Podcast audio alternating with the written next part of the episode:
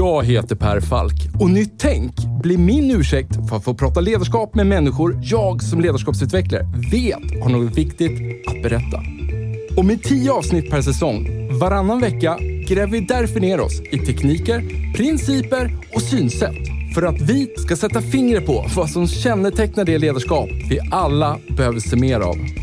Och för att få de här samtalen att hända så har vi sponsorer. Först och främst min arbetsgivare Mindset, där jag och mina kollegor tar fram både små och stora ledarskapsprogram som skapar de nya beteenden som behövs för att få er strategi att hända. Allt handlar om att noga identifiera moments that matters. Samt Promote, som är den självklara digitala plattformen för dig som vill skapa effektfulla lärresor och ett mätbart resultat i verksamheten. Och om ni vill ge era nya medarbetare en riktigt bra introduktion med en välkomnande och effektfull onboarding, så tycker jag ni ska kontakta superproffsiga Induction. Ni hittar såklart länkar i avsnittsbeskrivningen. Nu hoppar vi in i samtalet. Enjoy!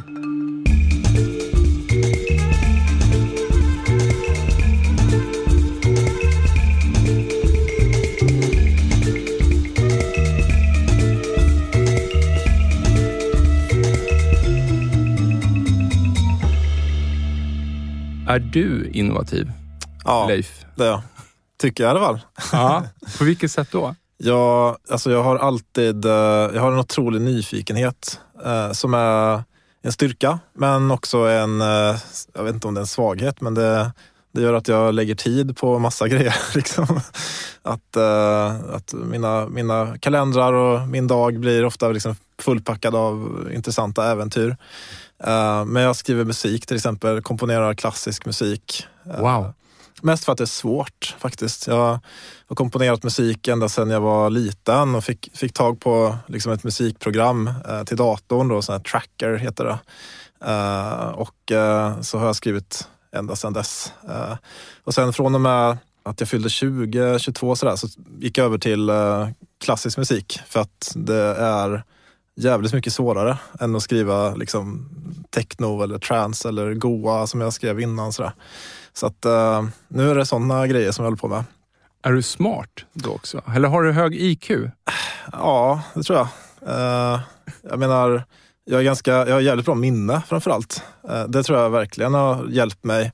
Eh, och eh, jag har liksom... Jag har bra helikoptersyn på saker och ting. Kan lära mig rätt komplexa system och grejer som händer och koppla grejer och sådär. Så att, sen vet inte jag om det, om det är intelligens, men det är liksom, jag vet inte, jag har verkligen bra minne. Det har verkligen hjälpt mig. Jag, jag kan ju säga med en gång att när jag frågade om din I Q här, det, det var helt så här, från höften fråga. Det är ja. bara, jag tänker mig att håller man på och komponerar klassisk musik, så tänker jag mig att då är man rätt smart. Eh, att det finns någon korrelation där. På något ja, sätt. Man måste fatta väldigt mycket utav liksom hur... Jag menar, den här orkestern är ju uppbyggd utav väldigt många olika element. Man måste fatta mm. var, var och en utav de här elementen måste man förstå liksom hur stråkarna funkar till exempel. Mm. Att, om jag vill skriva någonting romantiskt, då måste jag förstå hur jag ska använda liksom legato, liksom den typen, lägga mattor utav stråkar. Vill jag skriva någonting som är skrämmande och liksom adrenalinfyllt, då är det mera tremolo, liksom korta liksom staccato och stycken. Så här. Så att... Man måste liksom förstå väldigt mycket för att skriva. Och det är det som är så roligt med det också. Har du, med risk för att använda fel begrepp här, men har du tonsatt någonting också? Har det blivit någon, liksom, har man tagit din skapelse också spelat upp det? Nej, det här är ju en amatörsgrej. Men stora drömmen är ju att verkligen få det tonsatt också. Aha. Definitivt. Alltså. Kan du tonsätta i något program? Uh, ja, det kan jag göra. Alltså jag, jag skriver ju liksom, den typen av musik jag skriver är liksom med, den typen av Hans Zimmer, uh, liknande så här bombastisk filmmusik, men även, även romantiska stycken och pianostycken och allt möjligt sånt där. Så att, uh, men jag, min hjärna verkar vilja tugga i sig liksom komplicerade utmaningar. Um, jag spelar schack också nu för tiden väldigt mycket. Jag tycker det är skitkul faktiskt och lära mig liksom hur man ska göra det här. Jag tycker schack är det ultimata spelet alltså. Det är liksom uh, det är perfekt information från båda hållen. Det är ingen slump. Allting är bara liksom skills hela tiden. Så att, äh, jag vet inte, jag gillar den typen av grejer. Vad heter det här kinesiska motsvarigheten? Go? Äh, go. Go, ja just det. Ja, precis. Som ska vara ännu mer avancerat. Ja, precis. Ja, ja, det ja. Kanske är nästa grej. Ja, det kan det vara. Jag har inte börjat med det, men det verkar skitkul att spela det också. Så att, ja.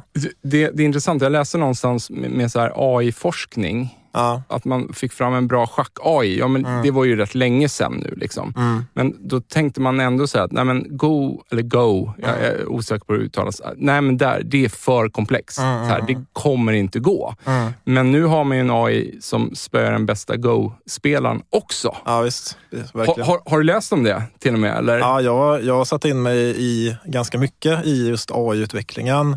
Och har mycket att säga om det också. Ja.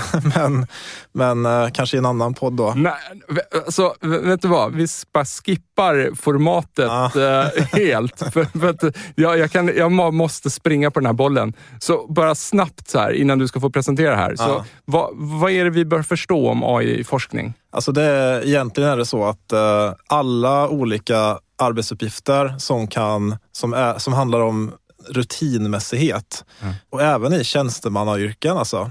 Till exempel eh, tidigare varit vanligt att man har haft folk som har tittat på fakturor och tittat på vart är O C R-numren, vart är bankgironumret och sånt där. Allt det där kan man numera automatisera.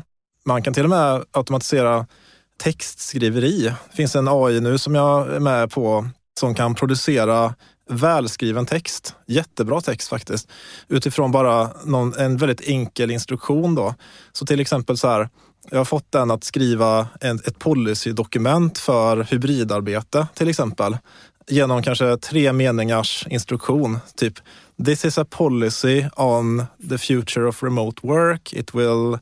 Uh... För att den då kråla sig igenom allt som finns då på nätet och ja, ställer precis. Samman det på något smart sätt då, eller? Speciellt den här A I:n har, har tränats på i stort sett hela internet och eh, hela Wikipedia och alla böcker som har skrivits på Google Books, vilket är ett, ett antal tusen managementböcker och liksom bara där och filosofiböcker, psykologiböcker och allt möjligt. Så att då har den allt det där mer eller mindre i sin databas. Och eh, förstå, dessutom så förstår den liksom eh, vanligt språk. Så att jag kan liksom be den att eh, nu vill jag se vad är, vad är de topp tre bästa tipsen för ledarskap eller för kreativitet. Eller, mm. Och så genererar den, den texten åt mig, en artikel liksom. Så att den är helt fantastisk. Så att det här med att skriva copy till exempel eh, i reklambranschen. Det där kan en dator göra mycket bättre. En ledningsgrupp kan sitta med en sån dator. Så kan de få egen copy skriven åt sig på det sättet. Då. Så mycket av liksom grejer som, som vi människor tidigare har använt vår kreativitet för att göra kan numera automatiseras. Så allting som har att göra med liksom att förflytta en siffra från den ena systemet till den andra. Mm. Eller sammanställa någonting i en rapport. Eller till och med tolka en rapport i, i text. Det där kan också automatiseras nu. Nu alltså, inte om tio år utan nu. Så vad ser vi om tio år då? Jag tror att det kommer bli en jättestor förflyttning på arbetsmarknaden där ribban för liksom, eh, vad ska man säga, ribban för kreativitet kommer att ökas. Det kommer att, jag tror att allt kommer att vara, allt kommer att finnas tre stycken funktioner som är kvar. Den första är boots on the ground, alltså de som jobbar med våra äldre, de som är ute i parken och liksom påtar, liksom, ja men så här, fot, fotfolk, snickare, all, alla som jobbar med händer och fötter liksom. De andra, beslutsfattare, kommer också finnas, mm. alltså sådana som sitter i ledning eller bestämmer strategi, den typen av funktioner. Och sen utvecklarfunktioner kommer alltid finnas kvar, de som bygger grejer, programmerare, designers, den typen av saker. Men mycket av mera, vad ska man säga, vanligt tjänstemannaarbete kan väldigt enkelt ersättas av A I-modeller nu för tiden. Nu alltså, inte om tio år. Även om implementeringen kommer att ta tio år. Men så sådana grejer håller jag koll på. Jag tror det kommer bli, alltså ribban för liksom kompetens kommer att stiga helt enkelt mm. på tio års sikt ganska starkt. Och ja, vad kommer hända då? Ingen vet. Men det är ett väldigt intressant område. Ja, det var ju min nästa fråga till dig. Jag tänkte att du skulle sitta på några kloka svar där. Vad, ja. vad händer då? Kommer alla gå och självförverkliga sig? Eller kommer det bli oroligt i samhället? Ja, det kommer bli oroligt till en början, tror jag. Spinning Jenny och ja, oroligt. Verkligen. Ja. Men, men samtidigt så, så liksom... Allt, allt eftersom, om man, om man går här i Stockholm liksom ner för de här olika gatorna, så har vi, vi har liksom Lästmarkargatan, vi har uh, Saltmätargatan. Vet du vad en saltmätare är för någonting? Inte jag heller. Smart, ja, ja. Så det är ju gamla yrken då, som, ja. som fanns då, lästmakare. De gjorde alltså sko... Klockrena liksom in, in, exempel, ja. Inlagor till skor då. Ja. Som inte finns längre. Och, och även när liksom sekreterarna började liksom bytas ut eller försvinna. Youtubergatan ah, kanske YouTuber. Vi kommer se framöver. Just det. Ja.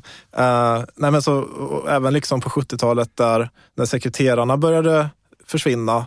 Så jag menar, nu, är, nu ser vi ju inte långa rader av lästmakare och saltmätare och sekreterare liksom, som är arbetslösa. Utan vi hittar ju andra nischer och vi hittar andra funktioner att fylla. Så mm. är det ju. Men efter en inledande liksom, turbulent period helt enkelt. Så att ja, det kommer bli lite kaos på, på tio femton års sikt. Så. Men, men sen får vi se. Ja, av, av bara intresse så, bara, så här, jag, men, jag bara googlade upp så här, sannolikheten att olika yrken försvann. Ja. Toppen av den listan, där låg fotomodell. Mm. Ja, vad tror du låg allra längst ner? Uh, nej, jag vet inte. Präst. Präst, okej. Okay. Ja. Eller, eller mo- motsvarande präst då. Imam kanske kan vara också då. Men, ja, men den rollen då liksom. Själ, självvårdare. Ja. Självvårdare, ja men det, det kan jag hålla med om. Det och det makes sense. Ja, precis. Um, nej, så det, det kommer bli en väldigt intressant framtid. Och uh, man, får, man kan ju liksom göra politiska... utvidgningar till det här också. Vad, vad, hur, kan man, hur ska man stödja den här om, om, omstruktureringen? Mm. Ingen aning. Liksom. Jag, jag, läste, jag läste en rätt intressant grej om det som handlade om så här, ett förslag i Tyskland. Mm. Att man skulle lägga motsvarande arbetsgivaravgifter på robotar. Ja, just det. Och först tänkte jag, men det här låter ju puckat. Liksom. Ja. Vad fan handlar det här om? Men det var, sen när man stannade upp och tänkte så här, jag, jag kan ju inte säga om det är det som är lösningen. Ja. Men det låg ju någonting i det liksom. Ja. Att, det, att man måste tänka fundamentalt annorlunda mm. Mm. hur man beskattar eh, företagen. Mm. Ja, verkligen. Ja, det, det finns många såna här exempel på vad, vad en A I kan göra nu för tiden. Till exempel tolka juridisk text. Man, man lägger in liksom, vet, de här användarvillkoren eller kanske samarbetsavtal mellan, mellan olika partners i företag och sådär. Mm. Och de kan ju vara ganska krångligt skrivna. Men då kan alltså A I översätta de här till vanlig svenska. Liksom vanlig text som man ja. kan fatta liksom.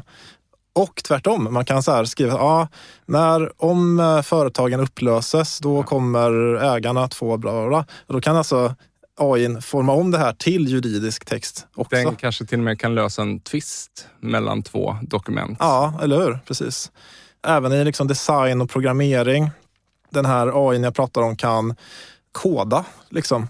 Så att man kan ge den instruktioner i vanligt, vanligt språk. Mm. Vi vill ha en hemsida, den ska ungefär se ut som Twitter. Och eh, det ska vara en, en knapp där det står det och det, så en knapp där det står det och det. Mm. Och så liksom, den här vet ju hur Twitters hemsida ser ut.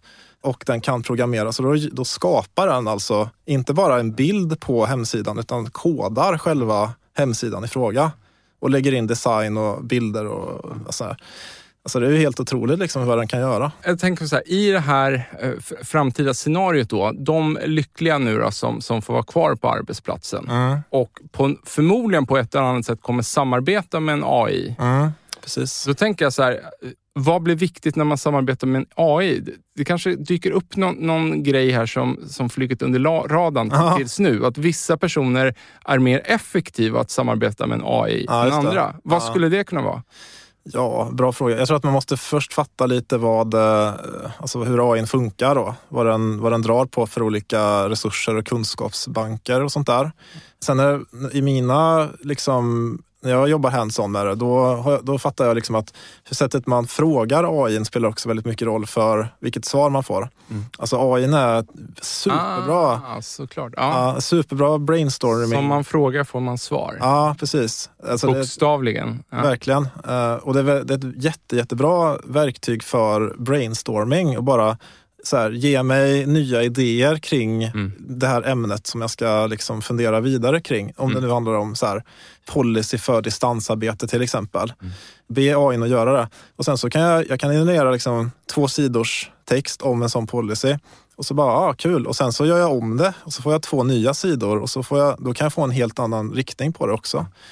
Uh, så att... Uh, Så bra på, att man är bra på att ställa frågor, det, ja, det kan man verkligen vara en grej. Så tänker jag så här, man kanske också så här, vissa personer kanske instinktivt är bättre på att tolka när en A I har fel ja. och när den är rätt. Exakt. Jag kan, och jag kan inte säga vad det skulle bero på, men, men vissa kanske bara har en sån, jag vet inte, ja. färdighet. Precis som vi har andra färdigheter. Men den har inte behövt förrän nu. Nej, och det, det där, är, det där har jag, håller jag med om väldigt mycket. Man måste ju själv ha kunskaper och, vad ska man säga, en, en ganska bred matta av kunskaper för att avgöra om A I:ns råd är så att säga relevanta eller inte. Mm.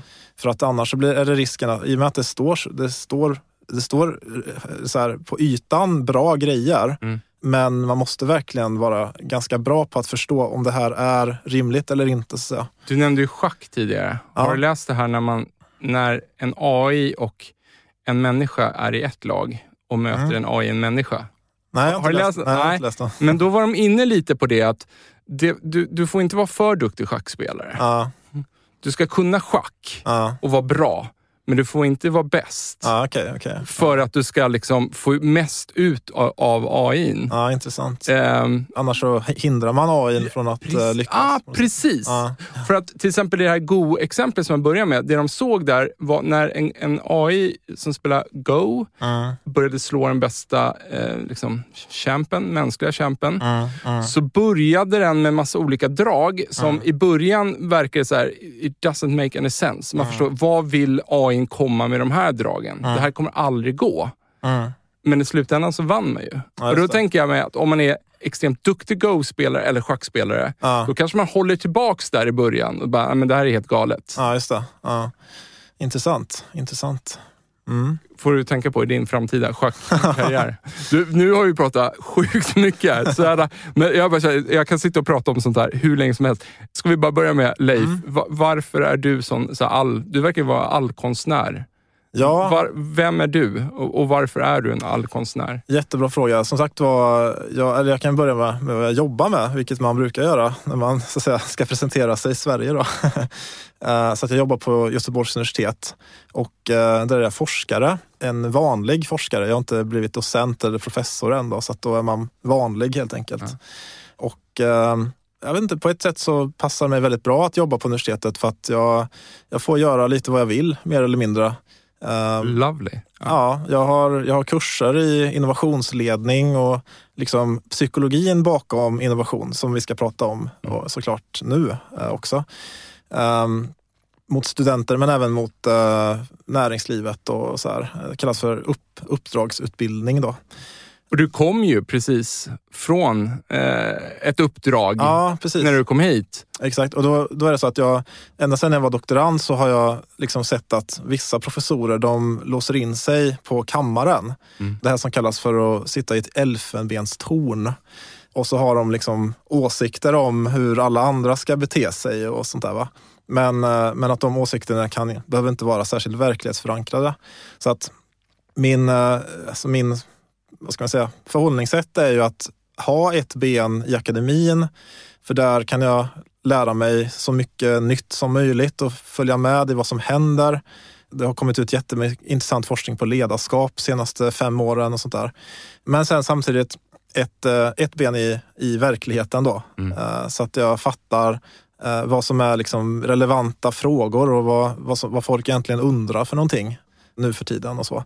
Så att, och det här har tjänat mig väldigt väl och eh, jag komprimerar min undervisning på så sätt att jag liksom undervisar maximalt mellan november och mars varje år och sen blir det så att mellan mars och november så har jag ingen undervisning alls. Nej.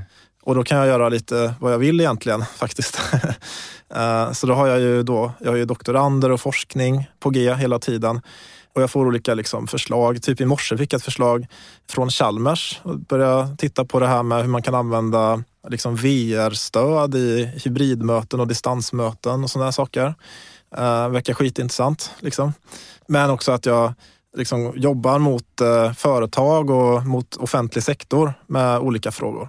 Så att i morse så var det så att det är ett företag som, som jag jobbar med, som de frågade mig ganska så pa- påpassligt faktiskt eh, nu i, i den här frihetsperioden då, om att jag skulle hjälpa till att liksom bygga upp en innovationsprocess för dem. Eh, och då tittar vi då liksom på dels strukturfrågan, alltså vilka, hur ska man, vilka roller är viktiga i en sån här innovationsprocess, vad, ska, vad förväntas folk göra till exempel, vad händer om man har en idé, vad ska hända då liksom? Och hur ska man föra in omvärldsbevakning, alltså kunskaper om omvärlden in till företaget så att man kan göra någonting med de där insikterna om omvärlden, skapa en ny tjänst eller vad det nu kan vara. Och sen för det andra, kulturfrågan. Liksom. Hur kan vi, sjukt viktig. Ja, verkligen. Hur kan vi bli modiga? Hur, kan, hur ska vi förhålla oss till risk? Och den typen av grejer. Um, så att struktur och kultur är liksom varandras uh, syskon på ett sätt när man jobbar med innovation. Då. Så att uh, då, ja, det gör jag med dem. Jag är ju jättefascinerad av innovation och kreativitet. Och det jag är så fascinerad av är, och nu får du säga emot mig, det är mm. mycket mer, det kommer du säkert göra massa gånger under det här avsnittet, men, mm. men jag är så fascinerad av att så alla företag och, eller organisationer vill ju vara innovativa, mm. men väldigt få lyckas. Yes. Och man tycker att det borde väl bara vara att, att man hade någon liksom, bara när man följer den här processen så mm. får man kreativitet och innovation. Mm. Men det är ju inte riktigt så enkelt heller. Och, mm. och min tanke är att du nämnde miljö, eller kultur, för jag tänker ju så här, jag tänker mer att det handlar om att skapa en miljö för innovation snarare än en process för innovation. Ja. Men på dig låter det som att man kanske kan göra lite både och då. Ja, eh, ja alltså om man, vill, om man vill få en crash course på det här så kan man gå in på min YouTube-sida faktiskt. Jag har lagt upp en, en föreläsning på jag tror jag, sextio minuter som jag höll för en stor bank. Eh, internationell stor föreläsning. Vi, vi, vi lägger in en länk i avsnittsbeskrivningen ja. På det, kan jag säga yes. med en gång här. Ja, och eh, så skälet till varför det är svårt, det är egentligen så här att man som alla organisationer, oavsett om det är ett företag eller om det är en offentlig eh, verksamhet, måste man både fokusera på vad är dagens leverans. Och det kan ju vara dagens affär, den vi tjänar pengar på idag. Mm. Och sen så måste man också fokusera på vad ska vara morgondagens affär och leverans. Och de här två bara, de här krockar med varandra hela tiden. Därför att dag, om man fokuserar för mycket på dagens, då blir det så att man fokuserar mycket på effektiviseringar, kostnadsbesparingar, leverans och sälj och liksom utveckling av det vi tjänar pengar på idag. Och det är ju inte fel heller. Det är klart att man ska göra det. Men då tar ju det fokus från att hitta vad är nästa gren vi ska klättra upp på i det här värdeträdet liksom. Och att det här sökandet efter nästa gren och, och liksom fästa handen vid och klättra upp på den nästa grenen. Det är ganska så, det är ju svårt att göra det där. Det är ju det startups sysslar med och många startups misslyckas ju med, med sitt sökande då. Mm. Så att, att kunna göra både och då, är, det är det som är dilemmat. Och då finns det liksom olika tänk kring hur man ska lägga upp det här både och-andet. En, en väldigt klassiskt sätt att göra det på heter strukturell separation. Man, man utser, man pekar ut vissa roller så att ni ska göra det här sökandet, vi andra sysslar med dagens affär. Lite som så här, ICA-koncernen har sin ICA X till exempel. Det sysslar de väldigt mycket med innovationsarbete där. Eh, IKEA har en liknande, jag tror den heter Space tio kanske, om jag kan ha fel. Men, eller en klassisk R and D-avdelning på ett industriföretag. Liksom. Att man, delar, man separerar upp de här två liksom, logikerna då. Uh-huh. Det är en klassisk sätt att göra det på. För att det nya inte ska bli påverkat av det gamla. Ja, precis. Uh-huh. precis. Men sen finns det trade-offs där också. Till exempel det här med handoff-problematiken heter det. Mm. Alltså att, okej, okay, sen om ICA X kommer upp med ett koncept, hur ska de så att säga få någon utförare att göra det där tillbaka till liksom moderorganisationen då? Och det kan bli något så här not invented here ja, exakt. Eh, problematik precis. Där och klassisk, ja. Och lösningen på det där är ju att det måste finnas starka liksom, kopplingar och ett starkt intresse på toppmanagementnivån, på koncernnivå helt enkelt. Så att, man, så att det förs över från, olika, från den här. Då. Och så, så ja. Tänker jag bara, sånt enkelt begrepp som status kommer in här. Alltså, alltså att, att kanske så här, att man har folk i den här sidoordnade verksamheten mm. som, som hela organisationen ser upp till. Ja, just det. Ja, alltså verkligen. Man har mycket intern status. Det var det som var Hasselblads och, och då, downfall till exempel. Ja, men, och, jag bara, så här, men då, ska man då, då ska man både vara innovativ och ha hög status. Mm. Det, det kanske heller inte går ihop helt. Nej. Förlåt, Has, Hasselblad. Var... Ja, men det, alltså på Hasselblad så fanns det liksom digitala ingenjörer som såg att, alltså i mitten av nittiotalet ungefär, såg att uh, det här är framtiden liksom. Mm. Uh, sensorerna blir bättre och bättre. Men i och med att de, de som var på mekaniksidan hade så hög status i företaget så liksom hindrade de de digitala uppstickarna då från att lyckas helt enkelt. Och det där är ju inte så himla bra då. Så att, och det, lärdomen är ju att, att ledningen har en väldigt viktig funktion att, att liksom vara de som filtrerar och sållar och förstår vad som är nästa gren att kliva över på. För det, det var det Hasselblad misslyckades med att göra. De satt på en gren på trädet och så kom konkurrenterna och sågade ner den för dem. Och jag brukar alltid säga att det är bättre att man tar tag i, och tar tag i den sågen själv och börjar såga innan konkurrenterna gör det och, så, och hitta greppet på nästa gren. Jag har läst något liknande om, om liksom det klassiska Kodak-exemplet. Mm. Men att så här, det här, du vet kanske mer om det här, men att det, att det syvende och sist så handlade det om att på samma sätt där, det fanns folk inom Kodak som visste åt vilket håll det lutade. Ja. Men det var två personer i en ledningsgrupp som tydligen inte riktigt helt enkelt kom överens. Ja, precis. Eh, om det är så eller inte. Har du läst något liknande på det? Eller? Säkert. Det enda jag vet om Kodak är att, vilket har att göra med en kulturfråga, det var att man fick inte ha roligt på Kodak, tydligen. Så att, och just det här att Att kunna ha... Uttalat eller ja, outtalat? Det var, ja, det var det som var grejen. Det, det liksom. Var en av deras värdeord. Ja, eller det tror jag inte att det var. Ej, ej roligt på jobbet. Tråkigt på jobbet. Man skulle vara, man skulle vara seriös och grejer så. Ja. Um, ah, ja. Och, och när det kommer till kulturen så är just det här med lekfullhet och lättsamhet en ganska viktig del. Och det kan man liksom spåra tillbaka till forskningen om individualpsykologi när det kommer till våran öppenhet för nya idéer. Ta till exempel att eh, nu är det snart sommar och du ska, du ska sälja in en semesteridé till din eh, fru liksom. Mm. Och så har hon klivit, in, hon har klivit ur sängen på fel sida då liksom, så hon är sur mm. söndag morgon och sånt där va. Då väntar du naturligtvis tills hon blir på bättre humör, såklart. Och det, så det verkar som att vårat mood, som det heter, eller hu, vårat humör, sinnesstämning, har ganska mycket att göra med om vi är öppna eller stängda för att tänka i nya banor helt enkelt. Just där och då? Ja, så att det är just det här att kulturen är att man skrattar, och det där inbegriper också att man skrattar åt sig själv också, att man har självdistans och skrattar åt att aha, jag, jag, det här visste jag inte, eller det här hade jag fel och det här klantade jag mig med. Och liksom den typen av grejer. Det är ju jätteviktigt att man tar den inställningen. Liksom. Jag tänkte så här. När du säger så, då kan inte jag låta bli att tänka på avsnittet som jag spelade in med Mando Diao. Mm. Där de pratar om hur de får fram nytt material. Kan vi bara, ja. jag, jag bara klipper in det här snabbt, det så lyssnar vi på det. Ja. Vi har en studio i Borlänge, ett missionshus. Mm. Som är vårt hemmaplace kan man säga. Ja. Och dit åker vi. Nu sticker vi dit nästa vecka bland annat också. Helt utan agenda. Mm. Fem dagar utan någonting. Mm.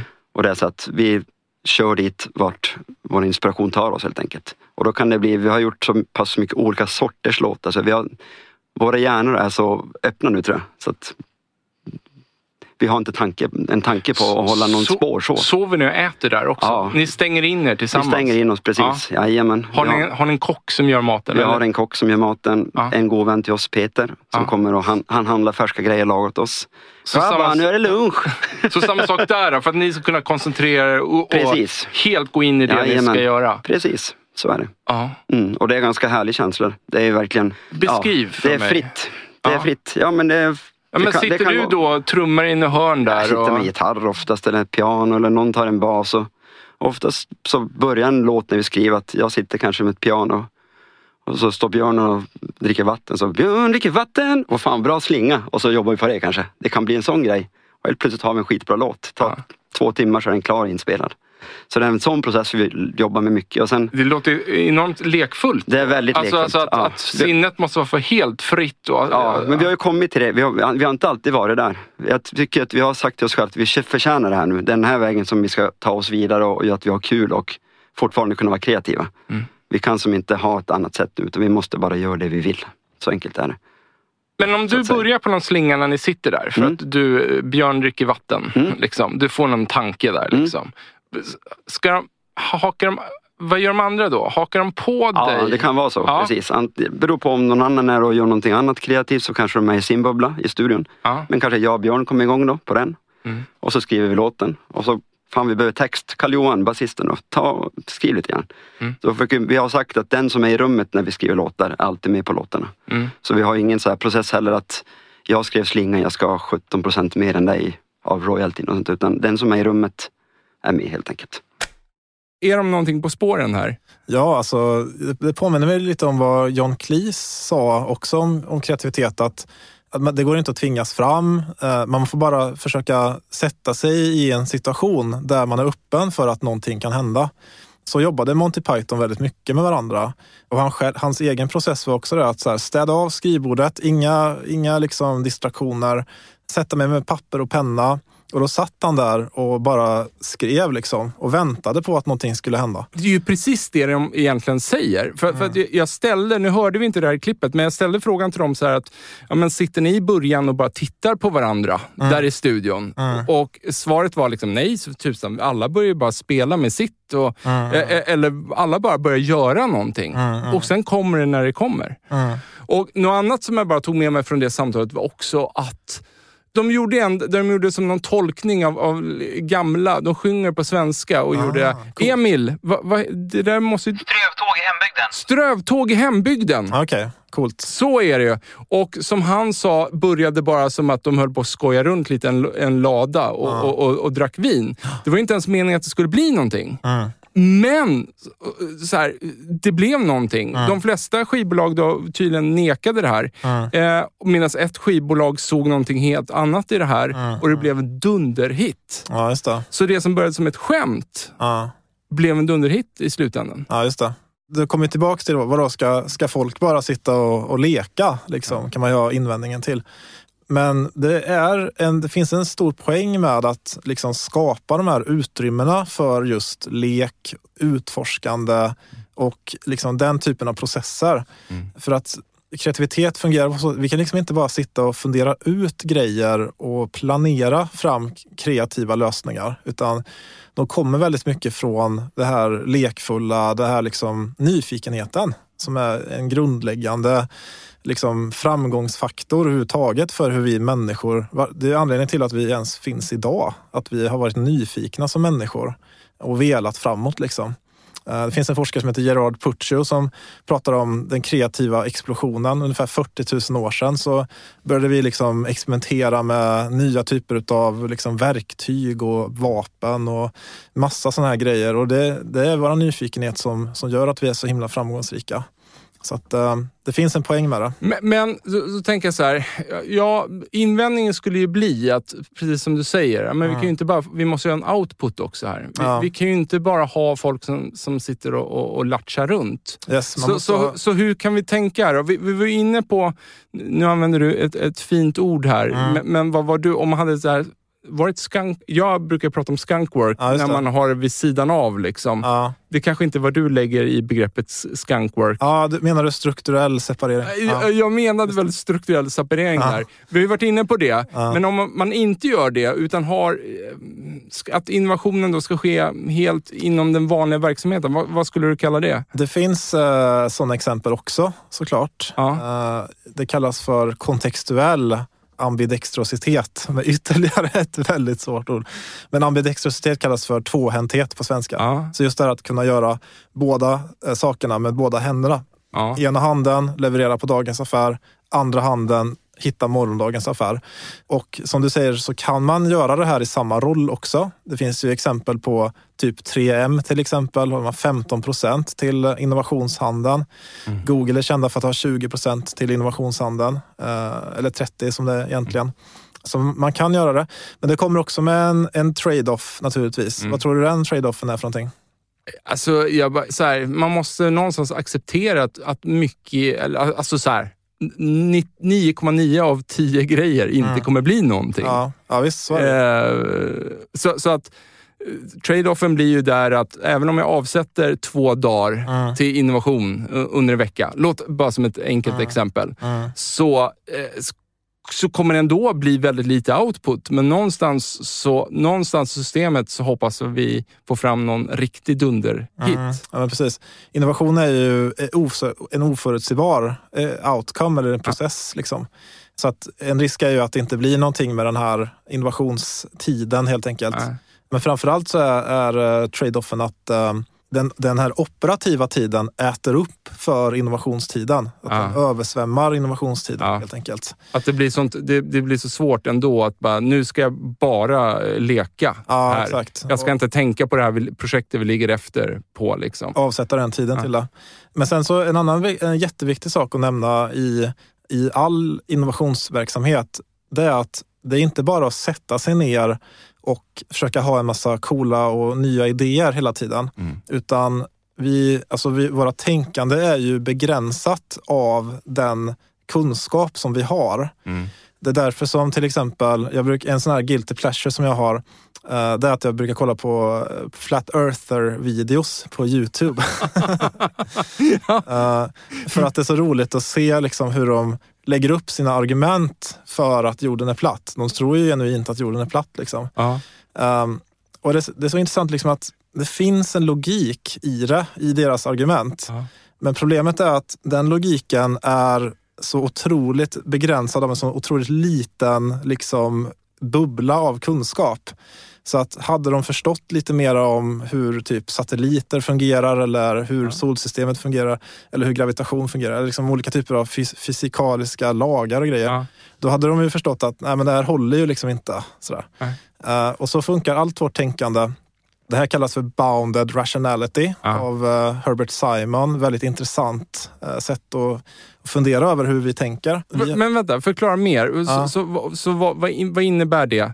Du säger som vi tänker. Ja. Du säger, för jag kopplar in vad du säger är att, att vi egentligen att vi, vi försöker hitta en logik även mm. i kaos. Yes. Och även om det inte det finns ingen logik där. Det finns en massa tester med man ska, du vet, lag som tävlar mot varandra mm. och får poäng. Men de vet inte vad de får poäng för. Ja, just det. Och, och så ligger det massa verktyg, bollar och, och rep och grejer. Och ja, olika färger. Och lagen börjar tävla mot varandra. Och poängen kommer in slumpmässigt. Ja. Och efter ett tag så börjar båda lagen tro att ah, men nu har vi funderat ut. Nu fattar vi varför vi får poäng. Just det. Men det finns ingen logik. Och, och ändå så tror sig båda lagen har funderat fram en logik. Och exakt. Tror... benhårt på det. Hjärnan är en mönsterigenkänningsmaskin. Mm. Det är det som gör att vi överhuvudtaget kan förstå våran omvärld. Tänk på att våran hjärna, den finns i ett mörkt utrymme. Det är mörkt här inne. Nu pekar jag på min panna. Det är svart och den hör ingenting heller. Mm. Utan när vi föds så måste den fort som fan förstå liksom, vad är det för värld jag har kastat sig in i här? Liksom. Vad har vi att jobba med här? Vad har vi att jobba med? Och hur funkar den här världen? Mm. Vad hände med mig om jag skulle gå över gatan och det kommer en stor sån här stålmaskin där som liksom, ja, det ska jag nog undvika då. Så att vi, vi bygger upp liksom en intern modell av olika mönster helt enkelt som vi anser är sanna. Och då blir det ju så att våra tänkande begränsas av den interna modellen som vi byggt upp. Så till exempel en konspirationsteori är ett bra exempel på hur man hittar ett mönster i ett datamaterial som har en viss intern logik då, men som kan skjutas ihjäl av liksom motsägande information. Tänk dig så här, du sitter i ett kaninhål. Liksom. Tänk dig att du är i ett kaninhål och så blickar du ut över mot din omvärld. Mm. Och du är liksom tjugo centimeter in. Vad är det du ser? Du ser liksom en tio centimeters skärva, en cirkel. Ja, kanske bara en, en himmel, en skärva ja, av himlen. Liksom. En himmel, precis. Ja. Och, och det, det är vårt perspektiv på världen egentligen. Mm. Och hjärnan förstår inte hur lite den egentligen förstår. Mm. Eh, vilket har blivit populärt nu för tiden i det som kallas för Dunning-Kruger-effekten då. Känner du till den effekten? Ja, jag, jag, det kopplar jag till, till I Q. Ja, det, det har lite att göra med det. Ja. Men framförallt om kunskap och kompetens då. Ja. Så att de som, är, de som inte vet så mycket om ett ämne, ja, men exakt. De, de överskattar hur mycket de egentligen vet. De tror att de vet. Vi pratade om det här faktiskt i ett tidigare avsnitt. Okay, okay. Att även om man är väldigt smart kan man ha stora vita fläckar i ja, sitt ja, tänkande. Verk, verkligen, verkligen. Medan de som vet mycket om ett ämne, de förstår ju att ja, men det kan ju vara si, det kan vara så och så vidare.